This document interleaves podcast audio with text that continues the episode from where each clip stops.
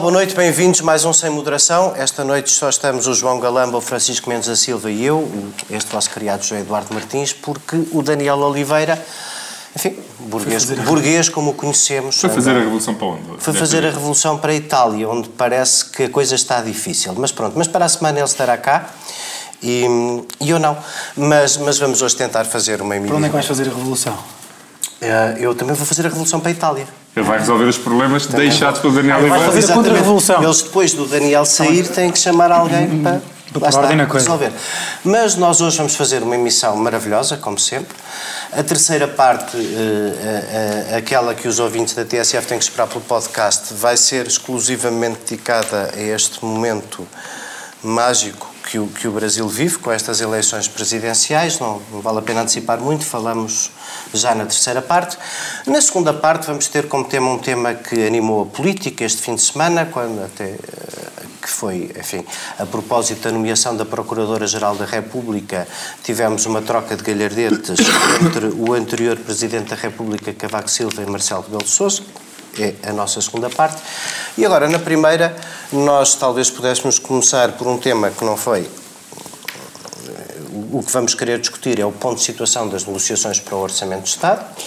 Está essencialmente em cima da mesa para já uma proposta, que é a proposta que tem merecido uma atenção da política, mas um bocadinho redutora em relação à visão macro do Orçamento, mas que já tem pelo menos uma posição... Uh, por parte do, assumida por parte do Partido Socialista, do, do Governo, melhor dito, uma semi-contestação dos parceiros da Geringonça e uma proposta alternativa do C D S, que é a do aumento dos funcionários públicos. Mas, bom, eu ia começar por ti esta parte. Não temos só em cima da mesa, neste momento, na, naquilo que são as escolhas, o tema do aumento dos funcionários públicos, embora aí o, o que estamos a discutir é uh, se o aumento dos funcionários públicos, a alegada folga que permite aumentar os funcionários públicos, é, uh, deve ser aplicada apenas nos salários mais baixos ou se deve ser distribuída pelo todo dos trabalhadores da administração pública. Há vários argumentos contra e a favor. Uh, um, Há o argumento de que é nas carreiras mais de cima que a administração pública está a perder diretamente na concorrência com o privado e que, portanto, se não valorizarmos as carreiras topo da administração pública, estamos a desqualificar a administração pública e que, portanto, mais importante do que um aumento circunstancial em ano de eleições era, eventualmente, uma revisão séria das carreiras. Tenho ouvido isto até da parte de vários comentadores que não são absolutamente imunes aos encantos deste governo, portanto, não Não me parece que seja uma questão pouco discutida. Depois tens o P C P a dizer que o aumento devia ser para todos e tens, do lado do C D S, a, a, o único partido da oposição que se pronunciou até agora sobre o tema, pelo menos que eu tenha reparado, uh, tens da parte do C D S a ideia de que, bom, o, o tempo da Troika uh, foi um tempo exigente para todos, estamos a recuperar do tempo da Troika. Apesar de tudo, na administração pública não houve despedimentos, como houve destruição de valor e de emprego no setor privado, houve congelamento de rendimentos, mas não houve destruição de emprego, e que talvez uma coisa que fizesse sentido, havendo folga, é... Uh, um, aplicar o dinheiro numa redução de impostos, inclusive o imposto sobre o rendimento dos funcionários públicos, que beneficiasse todos em geral e não aquilo que muita gente dirá, obviamente, que o Governo está a privilegiar eleitoralmente um segmento eleitoral onde espera colher votos em ano de eleições. Portanto, as, as minhas primeiras perguntas sobre ti, se queres dizer alguma coisa sobre a entrevista do Primeiro-Ministro, que no fundo enquadrou e, e deu o mote para o debate disto tudo, são: temos folga? E tendo folga, aumentar os funcionários públicos do escalão mais baixo é a verdadeira promoção de equidade que devíamos estar a procurar buscar? Há sempre uma folga todos os anos, na medida que a economia a crescer, o emprego a crescer, na medida em que o governo tem que fazer escolhas, porque se, se não tomar medida nenhuma, o déficit baixa demasiado. Portanto, há sempre um equilíbrio entre baixar o déficit e outras medidas, neste e noutros orçamentos. Portanto, nesse sentido há uma folga, no sentido em que há dinheiro para um conjunto de políticas.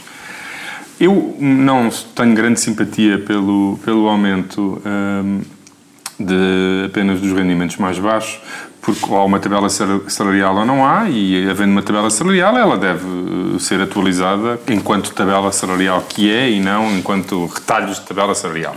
Há um único argumento, parece-me, para, para poder aumentar apenas os rendimentos mais baixos, que tem a ver com, se quisermos, a perda relativa de poder de compra, relativa, em virtude do aumento do salário mínimo. Portanto, quando o salário mínimo subiu muito, não é, de quinhentos e quinze euros até seiscentos euros, pode haver alguma necessidade de ajustamento no, no, nos salários mais baixos, não porque se deva aumentar de forma diferenciada o, os salários da função pública, mas porque há ali um grupo de trabalhadores da função pública que tinha uma posição relativa dentro da distribuição de rendimento do país e que, com a subida do, do salário mínimo, podem ter ficado uh, uh, relativamente prejudicados.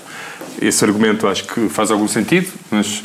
Uh, a ideia de que não temos dinheiro para todos, vamos só aumentar alguns, é que por si só, só esse argumento não...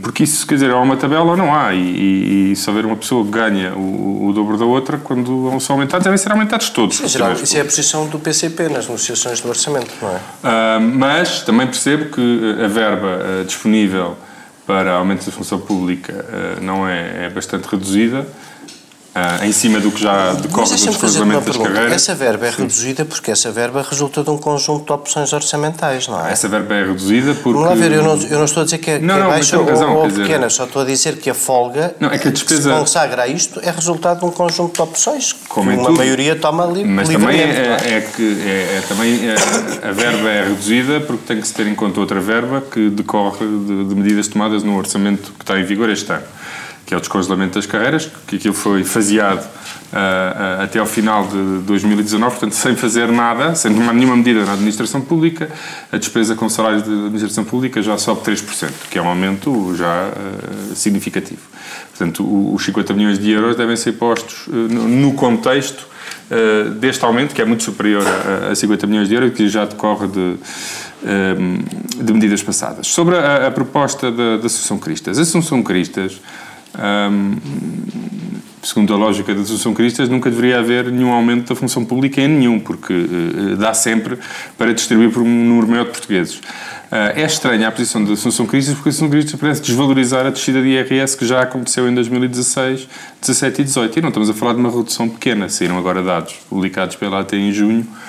Uh, o final da sobretaxa vale cerca de novecentos milhões de euros. Para quem o desdobramento, o desdob... todos também tiveste, também pagavas sobretaxas. Não, não, ainda paguei, ainda não dei por isso, estás a ver? No ano dois mil e dezoito Pronto, não há... não dei por isso, é só que ainda não dei por isso. Há três anos que não dizem que vai acabar. Não, não, não há na lei, não há neste momento sobretaxa nenhuma. Sim, mas eu tenho pago. Não, este ano não podes ter pago, não, não, não há sobretaxa. Este ano só liquida os impostos para o ano. Estás a ver? Uh, Os impostos que paguei este ano, paguei mas sobretaxa. Mas a sobretaxa valia novecentos milhões, já não existe. O desdobramento dos escalões vale um pouco mais de quatrocentos. E depois há um dado que saiu da A T este ano, em junho, que é até um dado que o C D S tem assobiado para o lado a fingir que não existe, que é o resultado do fim do quociente familiar. O C D S e o P S D, com grande medida de reforma do I R S, fizeram uma reforma no I R S em dois mil e catorze, com um impacto em dois mil e quinze, no qual baixaram o, o I R S às famílias com filhos em duzentos milhões de euros.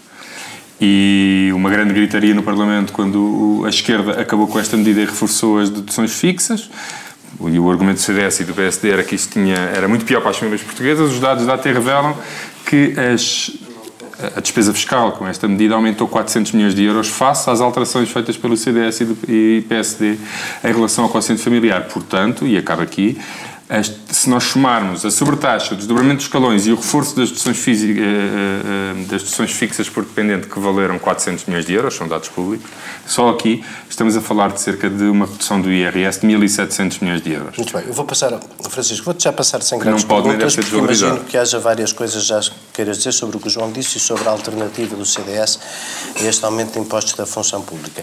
Mas, mas depois gostava que ainda fizéssemos uma segunda ronda, elevando isto para um patamar menos, uh, se quiseres, mais político, uh, uh, que tem que ver com isto. Uh, depois de um... E depois tu responderes logo isto de seguida, conseguimos passar para o João, que se há de querer pronunciar sobre o mesmo tema.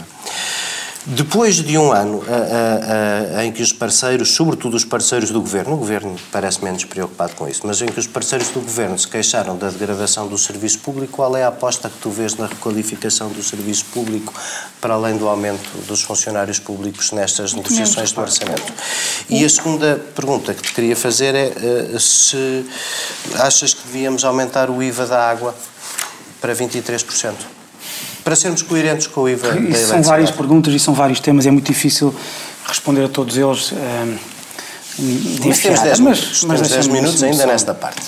Um, eu, esta, esta, isto que o P S está a propor fazer com este orçamento é coerente com o que tem vindo a fazer, que é uma política que se diz de, de uh, um, enfim, reversão da austeridade, que tem, quer dizer, o P S tem todo o direito de o fazer, mas que tem um pendor político grande de duas formas. Político de campanha política, que é, em primeiro lugar, ah, dá muito mais importância ao funcionalismo público do que ao resto. Ah, de facto, nós nos orçamentos de Estado da Geringonça, aquilo que nós vemos é que o Estado está... é a economia que está ao serviço do Estado e não o Estado está ao serviço da economia, porque mesmo na discussão pública é impressionante, é professores, é funcionários públicos, tudo. E, portanto, parece, uma discussão, a discussão sobre o orçamento do Estado é uma discussão em que quem não trabalha para o Estado, que se pergunta, olhando para ela, olhando para ela, olhando para ela, quer dizer, será que o Estado também é nosso? E essa é a dúvida com que, com que se fica, de facto. E depois... Porquê é que, por exemplo, porquê é que o P S, uh, porquê é que o P S não, não, não desce o I V A uh, da eletricidade, como desceu o I V A da restauração, por exemplo, uh, e prefere aumentar, uh, que era uma medida que beneficiaria, uh, enfim, transversalmente toda a sociedade, incluindo as pessoas que não são funcionários públicos, incluindo as pessoas até que não, não pagam I R S, uh, em vez de... Em vez de uh, e prefere aumentar os funcionários públicos, por uma simples razão. Porque a boa notícia, se houvesse, se houvesse o, o, o, a redução do I V A da, da, da eletricidade, a boa notícia vinha num papel, com ter, com papel, num papel timbrado da E D P, não vinha do, do Governo. Porque, não, não, não é isso, João, eu estou, eu estou a dizer isto de forma caricatural, mas é verdade. É a mesma forma pela qual vocês... Hum, Estás a falar de uma coisa é mesma, que custa quinhentos é, não, milhões com outra é coisa mesma, que custa cinquenta, não é comparável. É a mesma razão, não, mas eu não estou a dizer que é comparável nesse, nesses termos. O que eu estou a dizer é que é comparável com, por exemplo, a opção que vocês fizeram. Eh, contrariamente àquilo que tinham prometido, vocês apostaram muito mais, obviamente, no aumento de funcionários públicos, sempre, mas não do que... aumento de funcionários do públicos. Deixa-me acabar. Do que... Do que Uh, no, com, indo de encontro aqui à, à pergunta do Zé Eduardo, do que no, no, no, no, no, no aumento do financiamento uh, a sério dos serviços públicos.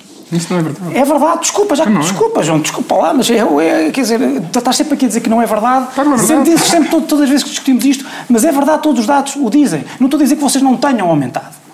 Mas a opção foi claramente aumentar aquilo que fosse possível às pessoas ver num papel que recebem em casa. Não, seja, por redução, muito... seja por redução dos impostos, que sim, que também aconteceu, seja por aumento, do, aumento dos salários. E a verdade é que isso, ao contra que vocês chamam política progressista é, ou progressiva, é verdade que na parte dos impostos pode ser progressiva, mas a política, a, a vossa política de reversão da austeridade em a, a sentido lato, é bastante regressiva, porque as pessoas que mais beneficiam dos, func... do, dos serviços públicos não são beneficiadas em nada, desde logo porque não pagam I R S. E, portanto, há uma opção, e essa opção é sempre, é sempre por aquilo que vos seja mais favorável uh, uh, uh, uh, uh, do ponto de vista eleitoral. Tem alguma coisa de mal? Em si não tem, e até nem tem, não é nada de extraordinariamente novo. Todos os partidos, se calhar, o fariam na vossa situação, mas não é por isso que deixa de ser mentira. É óbvio que isso acontece, porque se fosse, porque se o P S, quer dizer, o P S nunca deu sinais nenhuns que, que é manter o, o, o, o, ou melhor, que é, que é a favor do I V A da restauração, do I V A da, da, da eletricidade. Mas não está no programa eleitoral do P S, nem está no programa do Governo, a descida. Certo, mas entre essa opção Entre essa opção e a opção de aumentar os funcionários, os funcionários públicos, a meu ver, era mas, muito mais... Mas, mas, mas é que tu estás a comparar a descomungados. Não, não. Porque, oh, estamos, estamos a comparar... Oh, estás a comparar a descomungados, porque para já não houve nenhum aumento da função pública até agora. Não houve nenhum aumento. Não, o que houve foi ver, um fim de um corte, um fim de um corte salarial que era, que era inconstitucional, a reposição do, do, do, do horário de trabalho mas antes não, de corte. Não está no programa, não, mas lembras-te... Não houve nenhum aumento, essa coisa... Eu, eu, claro, eu deixa-me falar, deixa-me falar, deixa-me falar. Quando subiu o I V A da eletricidade no tempo da Troika, lembras-te do que disse o P S? Claro. Se, se, se falamos de revoluções... Também deixamos outros impostos, nós deixamos o I R S em mil e setecentos milhões de euros, estamos a brincar. Deixa-me só, deixa-me só dizer mais uma coisa. É preciso olhar, de facto, para o sistema fiscal, designadamente para o I R S, Com mais, com mais seriedade, porque o Portugal vive hoje, tem hoje um sistema do I R S, e grosso modo o sistema fiscal, porque as descidas eh, que aconteceram já foram compensadas por outros eh, tributos, designadamente a tributação indireta, que é bastante castradora da economia. Tu não aumentaste impostos indiretos em mil e setecentos milhões de euros, em lado nenhum. O, o, Sim, mas, o I S P subiu trezentos milhões. Compensaste com isso, compensaste, é um quinto. Compensaste com as cativações, etcétera. É um etcétera. Quinto, não compensaste na cativação. É um quinto do, nós temos um do, do valor da crise, que é um, que é um sistema fiscal que é excepcional, que é excepcional não, em, por dois motivos. Não só é excepcional por causa do, enfim, do montante, do montante uh, de impostos que todos nós temos que, que... Até há pouco tempo, até há pouco tempo, a taxa média de quem ganhava trinta ou quarenta mil euros por mês era vinte e cinco, vinte. Bom tempo por mês, por ano. Agora passou para os trinta e cinco por cento. É um que, bocadinho menos. Tem um bocadinho menos, mas é, é por aí. trinta e um, acho. Não, não, é mais do que isso. É mais do que isso. Tá, mas baixou, faça o que era em dois mil e quinze não. E não baixou pouco.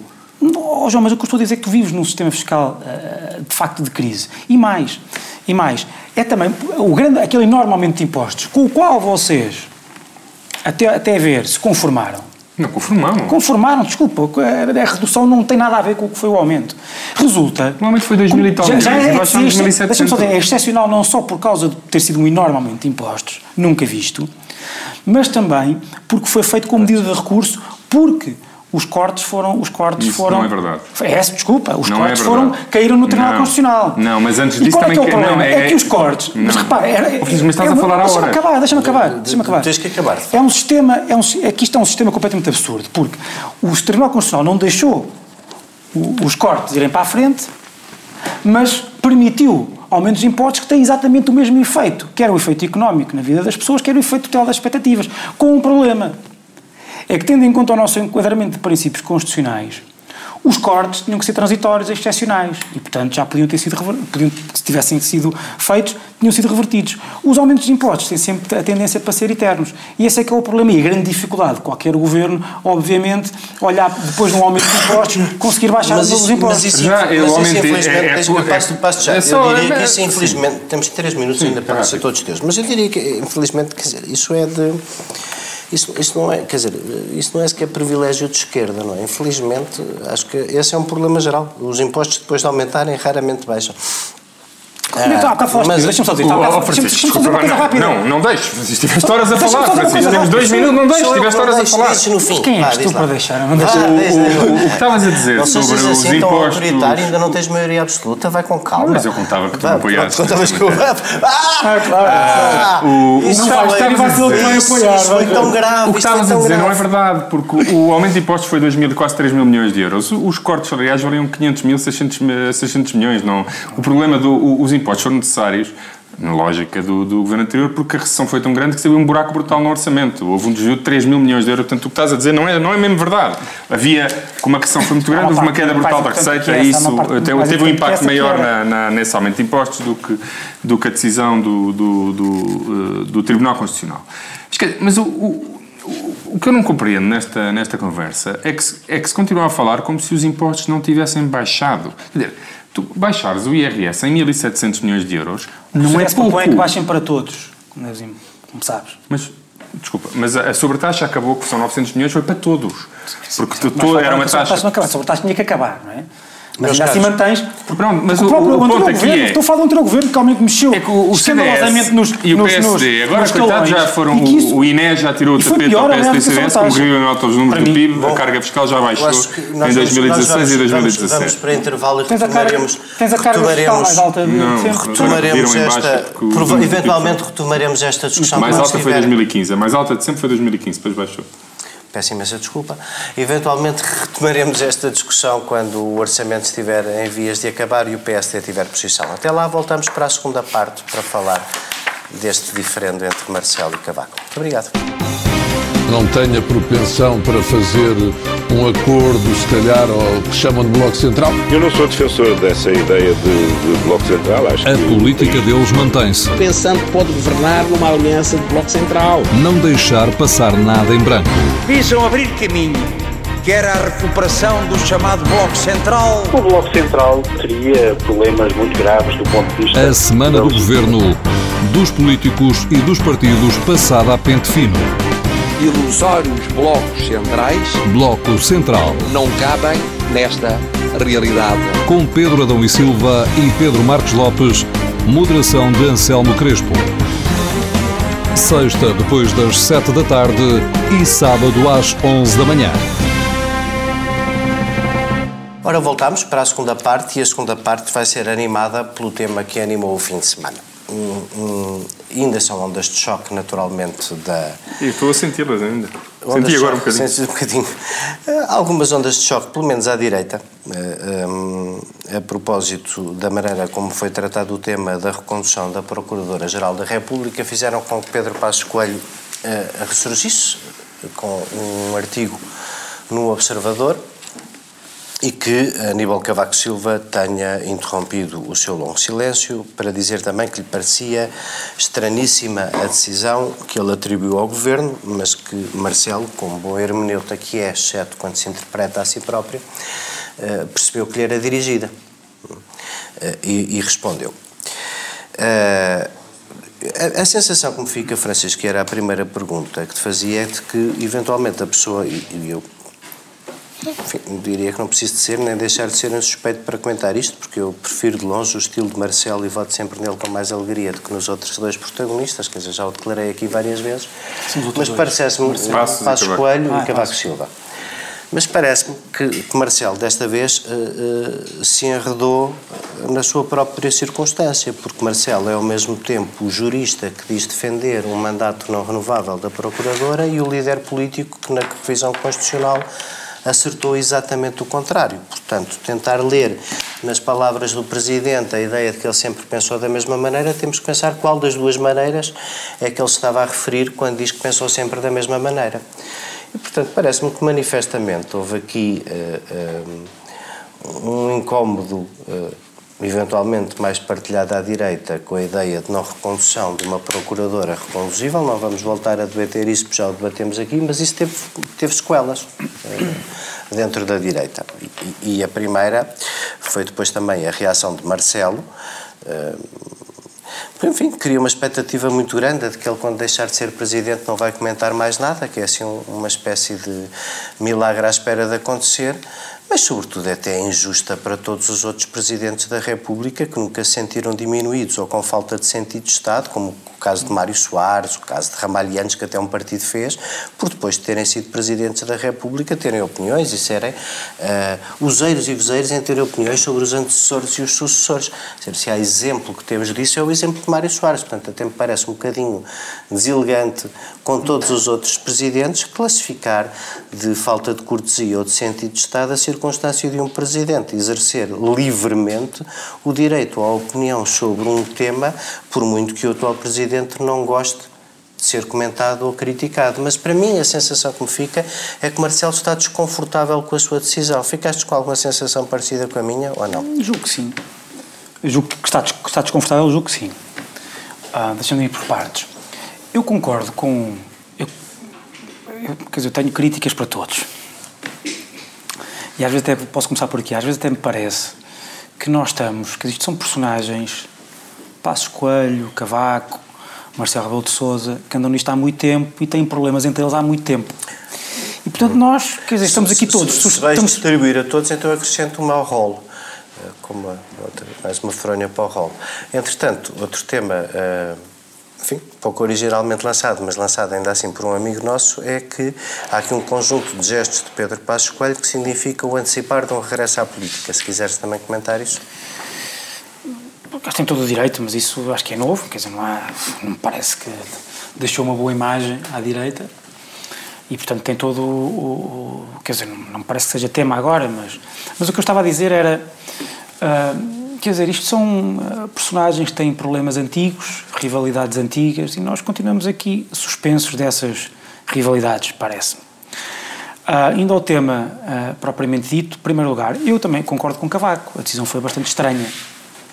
Eu já expliquei aqui porquê, porque eu acho que uh, foi estranha porque a própria justificação era tão evidentemente falsa. A justificação de que, primeiro, a Constituição uh, uh, prevê um mandato único, não é verdade, depois, mas nós queremos uh, fazer uma espécie de alteração consuetudinária da Constituição para ser só um, uh, um mandato. Uh, quando, designadamente, o Presidente, o Presidente Marcelo Rebelo de Sousa nunca disse isso. Que neste processo até pode ter escrito há vinte anos, mas a verdade é que no âmbito político... Não, por acaso o ano passado, no ano, o ano passado disse, o ano passado disse, uh, disse que este tema seria discutido em tempo próprio, mas não, que... A su, que no ano passado, a seguir à, a seguir à declaração da Ministra... E uh, Marcelo disse isto não é, isto discute na altura própria, é e, mas a, a minha, o, meu, a minha, o meu pensamento sobre esta matéria é conhecido. Pois é. Qual é o pensamento que tu queres? Mas esse é o meu ponto. Qual é o pensamento que tu queres que seja conhecido? O pensamento que fez com o P S D, quando teve a ocasião de tratar a matéria, vamos lá ver uma coisa. Eu posso, em abstrato, achar que o Tribunal Central de Instrução Criminal é uma instância a mais que não fazia sentido. Mas enquanto for deputado ou, ou interveniente político, eu posso propor ou não propor alguma coisa na Assembleia da República. Se a Constituição não impede, não impede também não obriga. Portanto, não há nenhuma violação da Constituição, como sugere aqui o Francisco. Eu percebo porque é que estás a defender defender Marcelo nesta matéria e nós... Não, não eu estou a defender contentes. Uma decisão com a qual concordo. E claro, mas não venhas dizer que ela é coerente, porque vamos lá ver uma coisa, se há coisa que se tem que interpretar de um líder político é o que fez enquanto líder político. Sim. Portanto, se temos que imaginar o que ele sempre pensou, temos que imaginar Sim. o que ele fez enquanto mas, presidente do P S D. Mas o Francisco está a sugerir que a Constituição obrigava à recondução. Não, não disse isso. E não, não, que a não, não, não recondução é uma revisão... Não, não, não, não. Ambas as decisões são compatíveis com a Constituição. Eu não estou a dizer o contrário. Eu não estou a dizer o contrário. O problema é que o P S disse... E insinuou, aliás, disse mesmo, que ia uh, optar pela substituição da Procuradora, porque na sua interpretação a Constituição dizia que é que só tinha um mandato. Quem disse isso foi a, foi a Ministra da Justiça. Portanto, não faz sentido isso. Mas repare, eu próprio, como disse aqui na semana passada, eu não acho... Eu, Também era a interpretação eu, da eu não acho, eu acho, que é, que, eu acho que é evidentemente falsa essa, essa, essa justificação. Aliás, até acho que é mais falsa do ponto de vista de Marcelo, ou dita por Marcelo, porque... Nunca deu a entender isso, e deu a entender exatamente o contrário, quando era líder parlamentar. É mais do que do governo. Mas também disse aqui que, que me custava muito ir passo já a Cavaco e a Passos. Quer dizer, que também não tinha... Eu sou muito cético, como vocês sabem, mas sou cético para os dois, para os dois, para os dois lados. Custa-me acreditar muito no bem absoluto, mas também me custa muito acreditar no mal absoluto. E, portanto, eu acho que o P S o que quis foi dizer ai, a direita está a fazer uma campanha por esta procuradora. Mas nós é que estamos aqui e nós temos que a todo momento mostrar que quem manda somos nós. Não quer dizer que vai mandar, que é o P S, que o P S está a dizer que vai mandar no sistema de justiça, não é isso. Quer dizer, quem decide somos nós e é uma, uma tomada de posição. Agora, eu posso dizer isto. Aceitável, aqui, o poder exerce. Deixa-me só dizer aqui uma coisa. Eu, eu posso dizer isto. Eu, não, não, eu gostava que, sendo um ex, o último Primeiro-Ministro, o ex-Primeiro-Ministro Passos Coelho, a dizer que tudo isto é muito estranho, E o, ex, e, o, e, o, e o último Presidente da República, Cavaco Silva, a dizer que isto é tudo muito estranho. Ou eles têm informações, e deviam tê-las dito, deviam ter, deviam ter materializado, materializado ou então é só, é o que são, são pronúncias, são pronúncias uh, uh, nas nuvens, não parece que seja muito próprio da posição que eles têm. E seguramente não foi uma posição combinada, porque dizias tu no princípio que estamos ainda um bocadinho refém da maneira como estas sobre pessoas estão... Marcelo, Marcelo, Marcelo, também, Marcelo, também Marcelo, eu acho que, independentemente do erro que Cavaco Silva possa ter cometido nesta pronúncia, Marcelo não é ex-Presidente é da República, é Presidente da República. E também se exige aos ex-Presidentes da República recato, ele também devia ter tido algum recato, porque ele não foi atacado diretamente e ninguém tinha feito essa interpretação. Ele quis fazê-la. Ele quis fazê-la. E eu acho que Marcelo, por isso é que eu acho que Marcelo está a correr contra o prejuízo. Porque hum, hum, deu a entender durante os últimos meses que ele ia, deu a entender, deixa-me só dizer, deu a entender todos estes meses que era, era, que, era, que estaria contra o governo, ou deixou correr que estaria contra o governo na substituição da, da, da, da, da Procuradora-Geral da República, e que iria impor a sua, a sua vontade. Como não conseguiu, está a fazer uma espécie de controle de danos. Uh, está. Está a fazer uma espécie de controle de danos. Porque está a utilizar aquela regra do Sun Tzu, que é, não, não entres numa guerra que sabes que vais perder. Um, Marcelo, se calhar, não, não, não percebeu isso tarde, e em vez de uh, não ter entrado na guerra, preferiu, uh, preferiu vir agora dizer, de várias maneiras, que uh, nunca esteve nessa guerra.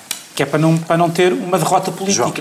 João. Pedro, não, não, não, não, Jorge, Jorge, deixa-me acrescentar uma pergunta. Antes, antes de comentares tudo o que quiseres sobre isto, deixa-me acrescentar só aqui um, um, uma pergunta. Quer dizer, na sequência disso que o Francisco está a dizer, a nossa interpretação é de que Marcelo está um bocadinho desconfortável, presente que a sua base de apoio, que apesar de tudo não são os eleitores do P C P, do Bloco de Esquerda e se calhar também não são os do P S, embora muitos desses possam estar convertidos, sendo que a sua base de apoio eleitoral não se reviu na decisão que ele tomou.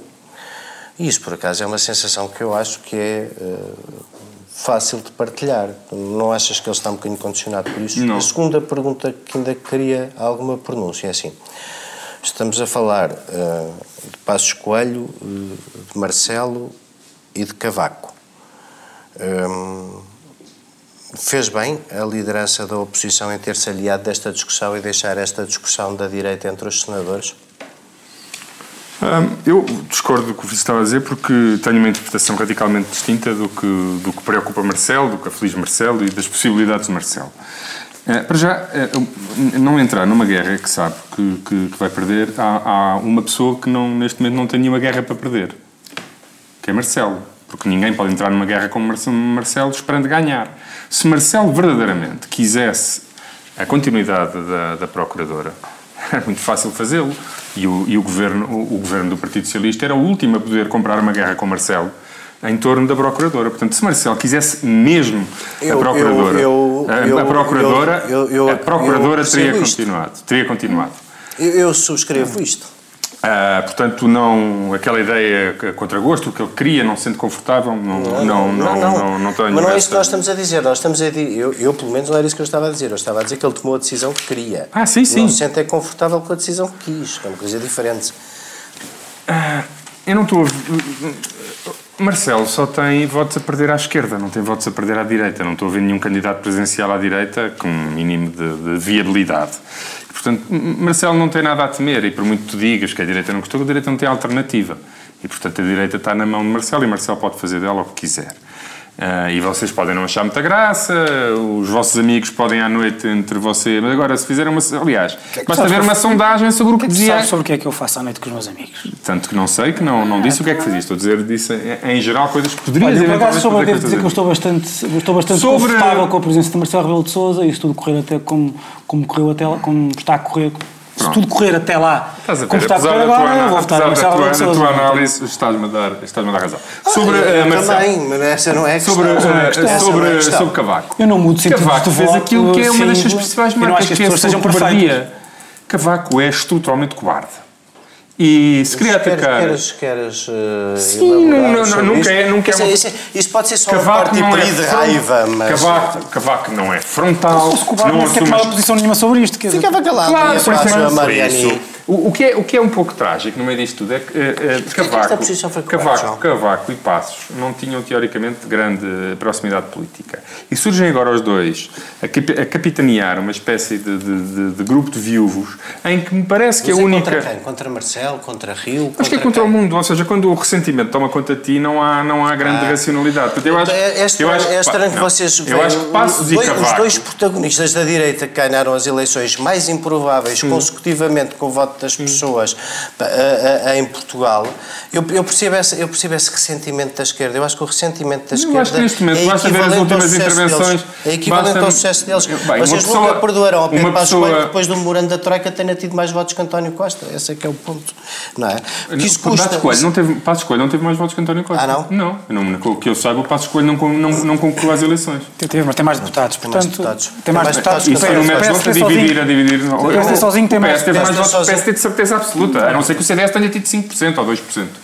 Da, do, do, tu não consegues, votos de todas as eleições. Claro que não, mas não pode dizer que teve mais deputados que o P S. Que parte é que não percebeste? Porque a coligação teve mais porcentagem, porque o método onde favorece as coligações. Não é só isso? Ah, não, não, não, não, eu não percebo o que ele está a dizer. O P S D, não é o P S D e o C D S. É o... Sabes nisso, não, não contaram os votos. O P S está no governo, tem mais deputados. Sim, o P S D não teve votos. O P S D tem mais deputados que o P S. Mas o P S D e o C D S têm mais... Agora, o P S D e o C D S não foram eleições, foi uma obrigação. Agora é o que é? Não é tantas... Não, não, não, não, quer dizer, não foram eleições. Não te interessa contra os deputados, pouco não te interessa não, não contra os deputados. Não interessa, não podes dizer ah, que o P S D okay. teve mais não, votos que o P S, isso não podes dizer. Uhum. Não podes dizer, e como nas eleições o que conta são os votos. Então pomos as coisas assim, aquele governo que vocês disseram que foi mas desastroso, acabar... teve mais votos que vocês. O que eu acho trágico nisto é que me é parece que, assim? que, que, que perderam um milhão de votos e, ficaram, e perderam a maioria absoluta, tiveram sim. trinta, o pior. E vocês, que eram os salvadores da pátria, não ganharam nada. Tivemos maioria todos juntos à esquerda e portanto estamos a governar. Mas o que...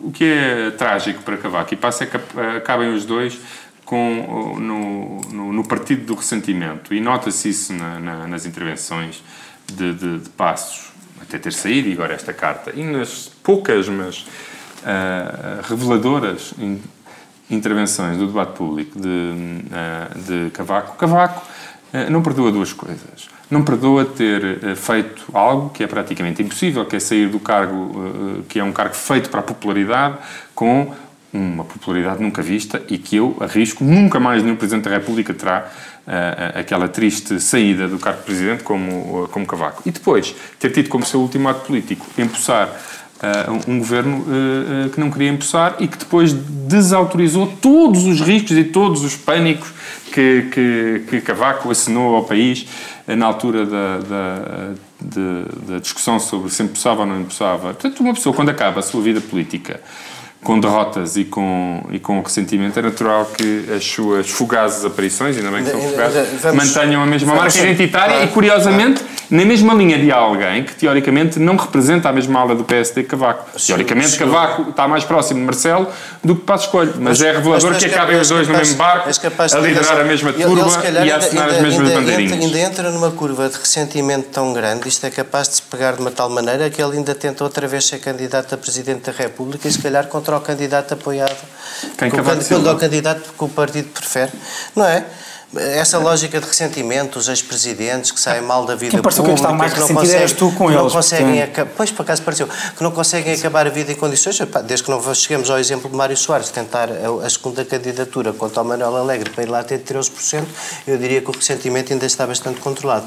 Mas tu uh, és capaz de saber, és capaz de saber, é que ressentimento não é uma coisa, não é uma marca de Mário Soares. Uh, A gente pode chamar-lhe o que quiser, mas as coisas não são bonitas porque mudamos a semântica.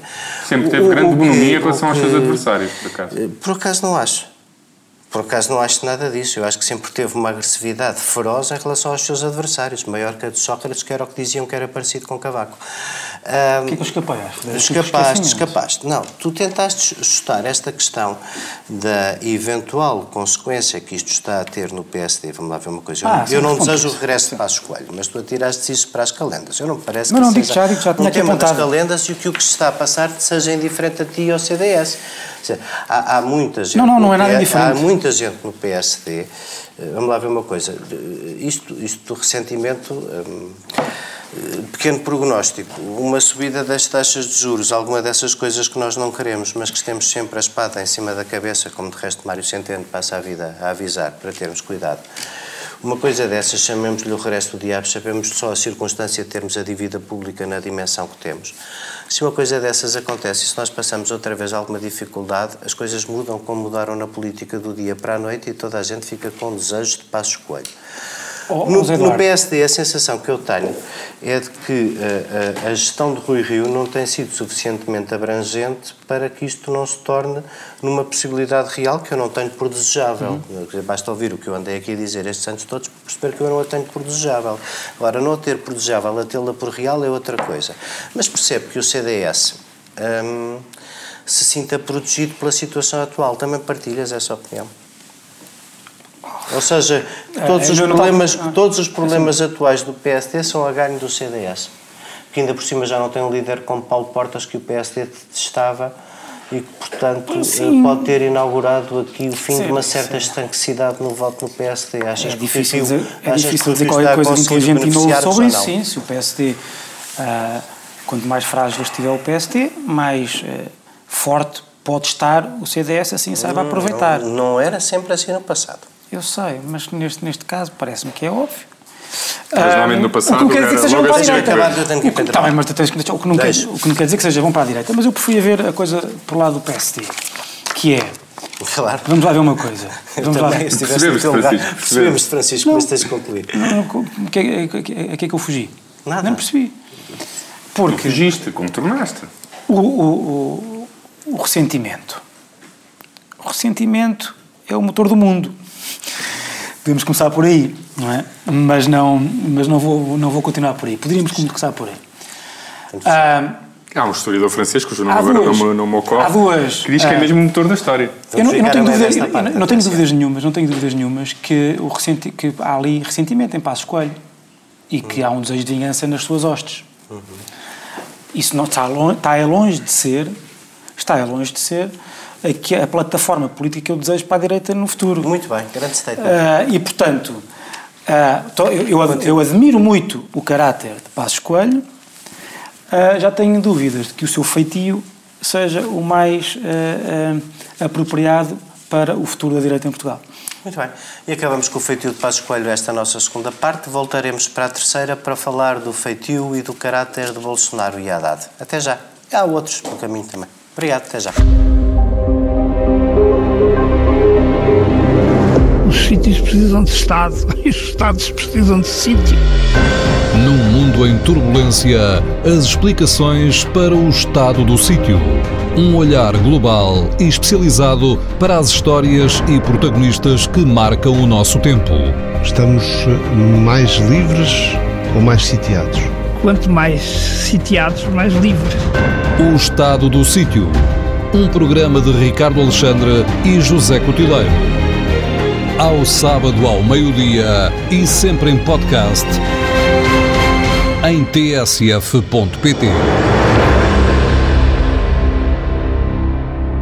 E voltamos para a terceira e última parte do Sem Moderação. Como sabem, em direto, só aqui neste bocadinho do canal Q, mas depois na emissão da T S F podem ouvir tudo de seguida no podcast. E várias vezes, se quiserem. Esta terceira parte, como sabem nós, a maior parte das vezes temos um tema internacional. O tema internacional desta semana era um bocadinho incontornável. Embora uh, tão incontornável, provavelmente a ele voltaremos para a semana depois de conhecermos os resultados da primeira volta das eleições brasileiras. Mas o Brasil parece ser a, a, a confirmação em país da lei de Murphy, não é? Quando, quando as coisas vão para correr mal, podem sempre ainda correr pior. O Brasil passa há anos uma, uma recessão grave porque não conseguiu aproveitar os anos de prosperidade para estabelecer um modelo de desenvolvimento muito melhor que o da Venezuela e, portanto, quando começou a crise das matérias-primas, começou em geral a crise brasileira e a crise brasileira destapou um processo de corrupção endémica que levou antes de todos e à frente, enfim, opinião minha, mas diria que levou antes de todos e à frente o Partido dos Trabalhadores. Partido dos Trabalhadores, que tem um ex-presidente preso, que várias instâncias judiciais, plenárias, impediram até o voto nas eleições, mas o P T, que aparece com um candidato chamado Fernando Haddad, o P T, que é, se quisermos, a cara de boa parte do que foi a desgraça do Brasil, e nomeadamente esta terrível associação à corrupção endémica dos últimos anos, parece ser, apesar de tudo, a última esperança de alguma razoabilidade no Brasil, porque, do outro lado, está um candidato hum, que faz Duterte e Trump parecerem intelectuais, que em vinte e sete anos, enquanto deputado, não tem uma iniciativa legislativa de valor, que até há pouco mais de um ano era uma... Claro, ainda bem. Ainda bem. Que até há pouco mais de um ano era uma anedota, cujas declarações serviam para pouco mais que para... Agora, se não, se não é uma anedota, porque não tem graça, não é? Para, para ilustrar uh, até que ponto se pode chegar no retrocesso e na personalidade, mas esse homem está larguíssimo... aumentou, todas, a cada sondagem que sai aumenta a vantagem, e vamos lá ver, um terço dos brasileiros não podem ser ricos e letrados. Eles já têm um terço dos brasileiros que votam, e votam os brasileiros todos, porque são obrigados, como sabem, não? Eles já têm um terço dos brasileiros, trinta e um, trinta e dois por cento neste momento, a escolhê-lo à primeira volta.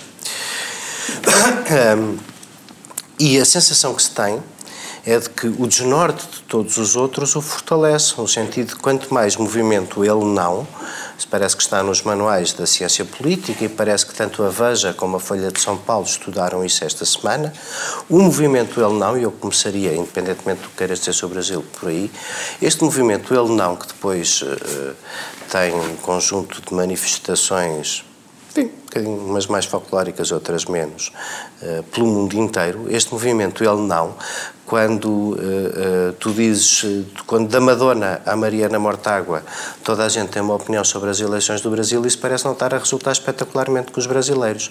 Tanto a Folha de São Paulo como a Veja dizem que o efeito direto no movimento ele não é o aumento da, popula- da, da, da, da segmentação do eleitorado e fortalecem Bolsonaro. A taxa de rejeição também subiu muito e tem a taxa de... A taxa embora... de rejeição da Haddad subiu mais. Não, mas a, de, mas, a de, mas a de Bolsonaro é maior, acho que é de quarenta e oito por cento, assim. quarenta e oito não são cinquenta e dois. Se eles chegaram à segunda volta, é isso justamente que é preocupante. Sim. Da, da, também toda a gente esteve contra Trump e o resultado foi o que se viu. Nós não devíamos ter um bocadinho mais de... Isto é a maneira certa de eu, atacar eu compreendo um a reação anti-Bolsonaro Bolsonaro. Porque é muito difícil, perante o discurso daqueles, não reagir. Não, não, não dá para tratar Bolsonaro com uma certa normalidade. E, e aquilo é uma ameaça. Da forma que eu percebo a indignação anti-Bolsonaro e acho um, um pouco inevitável. Agora, numa, numa, numa lógica de rejeição de Bolsonaro, numa lógica puramente negativa, o melhor candidato para defrontar Bolsonaro não é o candidato do P T. É o Ciro Gomes, como candidato também de centro-esquerda, mas que tem taxas de rejeição menores e, portanto, teria mais facilidade em, em federar uh, o voto do ele não uh, do que o, o P T, porque aí o risco é que também haja uh, uh, movimentos... o voto do ele não, não com outras não, pessoas que não participam no ele não, mas claro, também não querem votar. Uh, é assustador que um país como aqueles e, com, e que, sobretudo, não são só, como é evidente, como tu disseste, não há trinta por cento de, de ricos, um brancos ricos no, no Brasil, mas é muito assustador que os eleitores com maior escolaridade e com maior nível de rendimento votem no Bolsonaro. Isso é tudo verdade. É uma perversão uh, sinistra. É verdade. Uh, é verdade. Normalmente as pessoas esperam que as classes mais letradas, não mais instruídas, uh, que sejam pilares uh, da, da, da vida democrática do país, e no caso do Brasil não é. Uh, Mas qual é que é a alternativa? Eu, não estou, eu detesto esta posição do... do... whataboutism, não é, isso, não é isto que eu estou a dizer. Alternativa, mas, alternativa. Mas uma coisa é entre Trump, eu acho que era uma mais coisa entre Trump e Hillary, não é?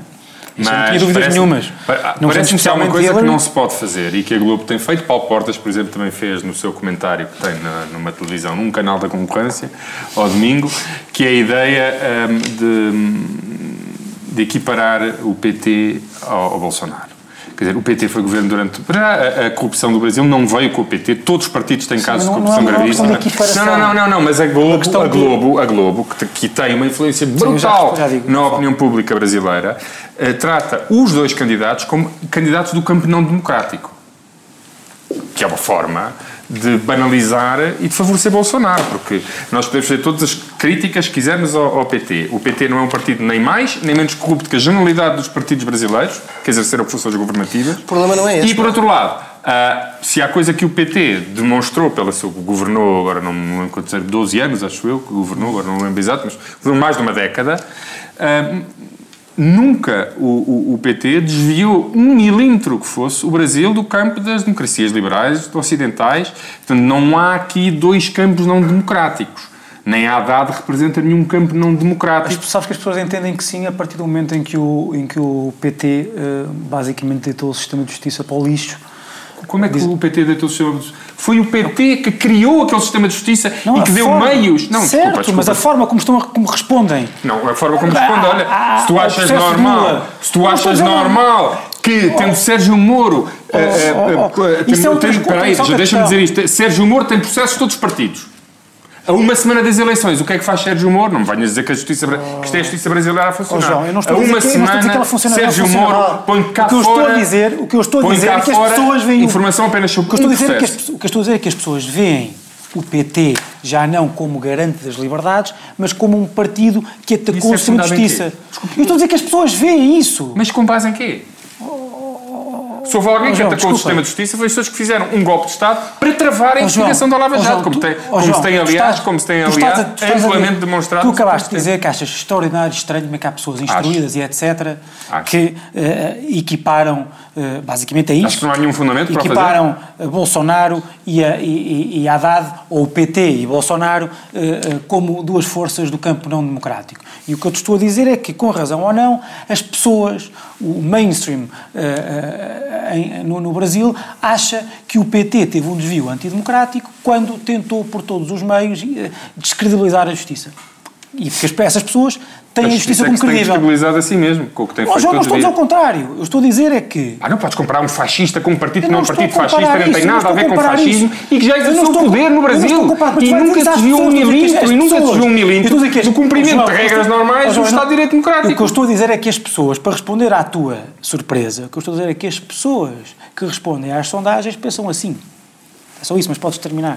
Eu já continuo. E eu discordo, acho que quem pensa assim está a ver mal o filme, e quem pensa assim está a ser um ativíssimo contribuidor para a instalação do fascismo no Brasil, que é o que vai acontecer com a vitória de Bolsonaro, se ela, se ela infelizmente ocorrer como parece provável que possa acontecer. Muito bem. Posso? Podes. Diz tu. Podes dizer. Um, antes de mais, sobre as possibilidades de vitória, quer dizer, nós, é verdade que temos a experiência de Trump, mas... É preciso perceber que institucionalmente a coisa é diferente, desde logo que o sistema eleitoral é bastante distinto. Uh, uh, nos Estados Unidos há essencialmente dois candidatos. Uh, Trump não venceu o voto popular, uh, ganhou em lugares específicos que lhe deram bastante uh, vantagem, e, portanto, ganhou no voto, uh, uh, no voto transformado em votos eleitorais. Uh, no Brasil é, é diferente, uh, porque Bolsonaro ou ganha à primeira volta ou é difícil ganhar à segunda, ou é muito mais difícil. À primeira é impossível ganhar, não tem cinquenta por cento dos votos. Não, pelo contrário, por isso é que eu estou a dizer, é mais, por isso é que eu estou a dizer que é mais difícil a ganhar. E por isso é que o ele não. Um, talvez seja verdade que gera um recrudescimento do apoio a Bolsonaro, mas ou esse recrudescimento serve para ganhar à primeira volta, ou então, também gera, é preciso perceber que este movimento também gera, uma ideia de que as eleições são plebiscito a Bolsonaro. E isso ajuda qualquer candidato que claro. passe em segundo lugar, numa segunda volta. Portanto, eu até percebo, como estratégia política, o movimento ele não. Porque transforma, criou uma onda de rejeição do candidato que já sabe que vai ganhar a primeira volta. Não é que vai ganhar à primeira volta, é que vai ganhar a primeira volta. E, portanto... Não, quer dizer, ele passou de vinte e muitos por cento para trinta e um. Sim, a data tem vinte e oito, acho. Não, baixou para vinte e um. Não, isso era numa sondagem, na outra acho que tem vinte e oito. Sim, acho. Mas a que eu estou a ver era que estava trinta e um, vinte e um. Certo? Mas, agora, eu não tenho dúvidas é como é que vota, como é que votam, como é que vão votar na segunda volta, quem vota em Alckmin ou... ou quem ou, vota em Ciro Gomes, votam todos no P T. O problema... Pois, oh, não sei se é assim... São todos, Bolsonaro todos, todos. e Haddad serão os dois que têm a taxa de rejeição mais elevada de todos os candidatos. Mas dos dados até agora conhecidos, agora, a rejeição de Bolsonaro é maior que a da Haddad. Agora, é preciso... Eu, não, eu, não, eu também não quero comparar, eu não quero comparar ou equiparar uns e outros... Haddad ou P T a Bolsonaro, porque até por uma questão de sofisticação, porque corrupção, são coisas diferentes. A corrupção típica é diferente do princípio da guerra civil. Lá. Mas, o Bolsonaro levantou algumas declarações a sério. Isso é um... Porque, repara, o, o partido de Alckmin é menos corrupto que o P T. Tu estavas... não, o partido de Alckmin é menos corrupto que o P T. Mas era isso que eu estava a dizer, que o P T não são os... Não, mas o Alckmin era o candidato da direita respeitável brasileiro. Está bem, mas quanto é que o Alckmin tem nas sondagens? Essa é que é o problema. Tu não podes é dizer... A ideia... Só que também já respondes, que eu termino já. O que estou a dizer é que o facto de não quereres fazer uma equiparação ou... uma espécie de lavar de mãos, porque de tipo whataboutism, não quer dizer que tu não possas estabelecer um, não um paralelo, mas uma relação de causa e efeito. E Bolsonaro não aparece do nada. aparece numa sociedade que é profundamente corrupta e, infelizmente, de todos os candidatos, salvo a, a, a, a candidata da esquerda, a Marina, Marina. Marina Silva, a, a outra candidata da esquerda, quer dizer, é o único que a é visto... Salvo seja. Está bem. Não é? Não é direita. A Marina? Tem muita dizer, coisa de direita liberal, sim. Está bem. Sim. Só faltava agora essa. Não, sabe, sim, a Marina Silva? Sim. Sempre foi vista. Já é do voto como... evangélico, não é?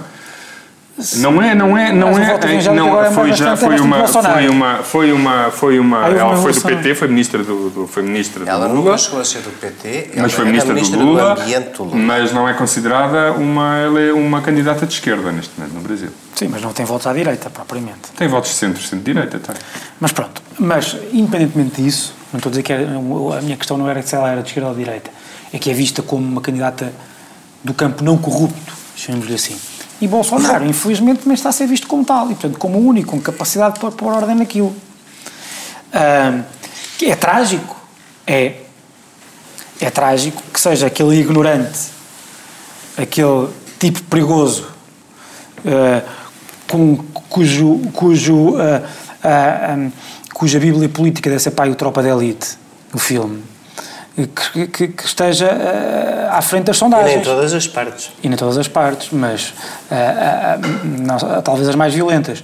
É triste, mas também não, mas apesar de devemos rejeitar equiparações ou comparações que não fazem sentido, não podemos deixar de ter em conta a relação de causa e efeito uh, que se está a verificar no Brasil. Uhum. E, e com o apoio... Tu, tu estavas a dizer que a Marina é a candidata só, dos evangélicos, deixa-me só dizer uma coisa, um peso só, muito grande, deixa-me só terminar, mas, porque aí, dizer uma coisa. Aí é que...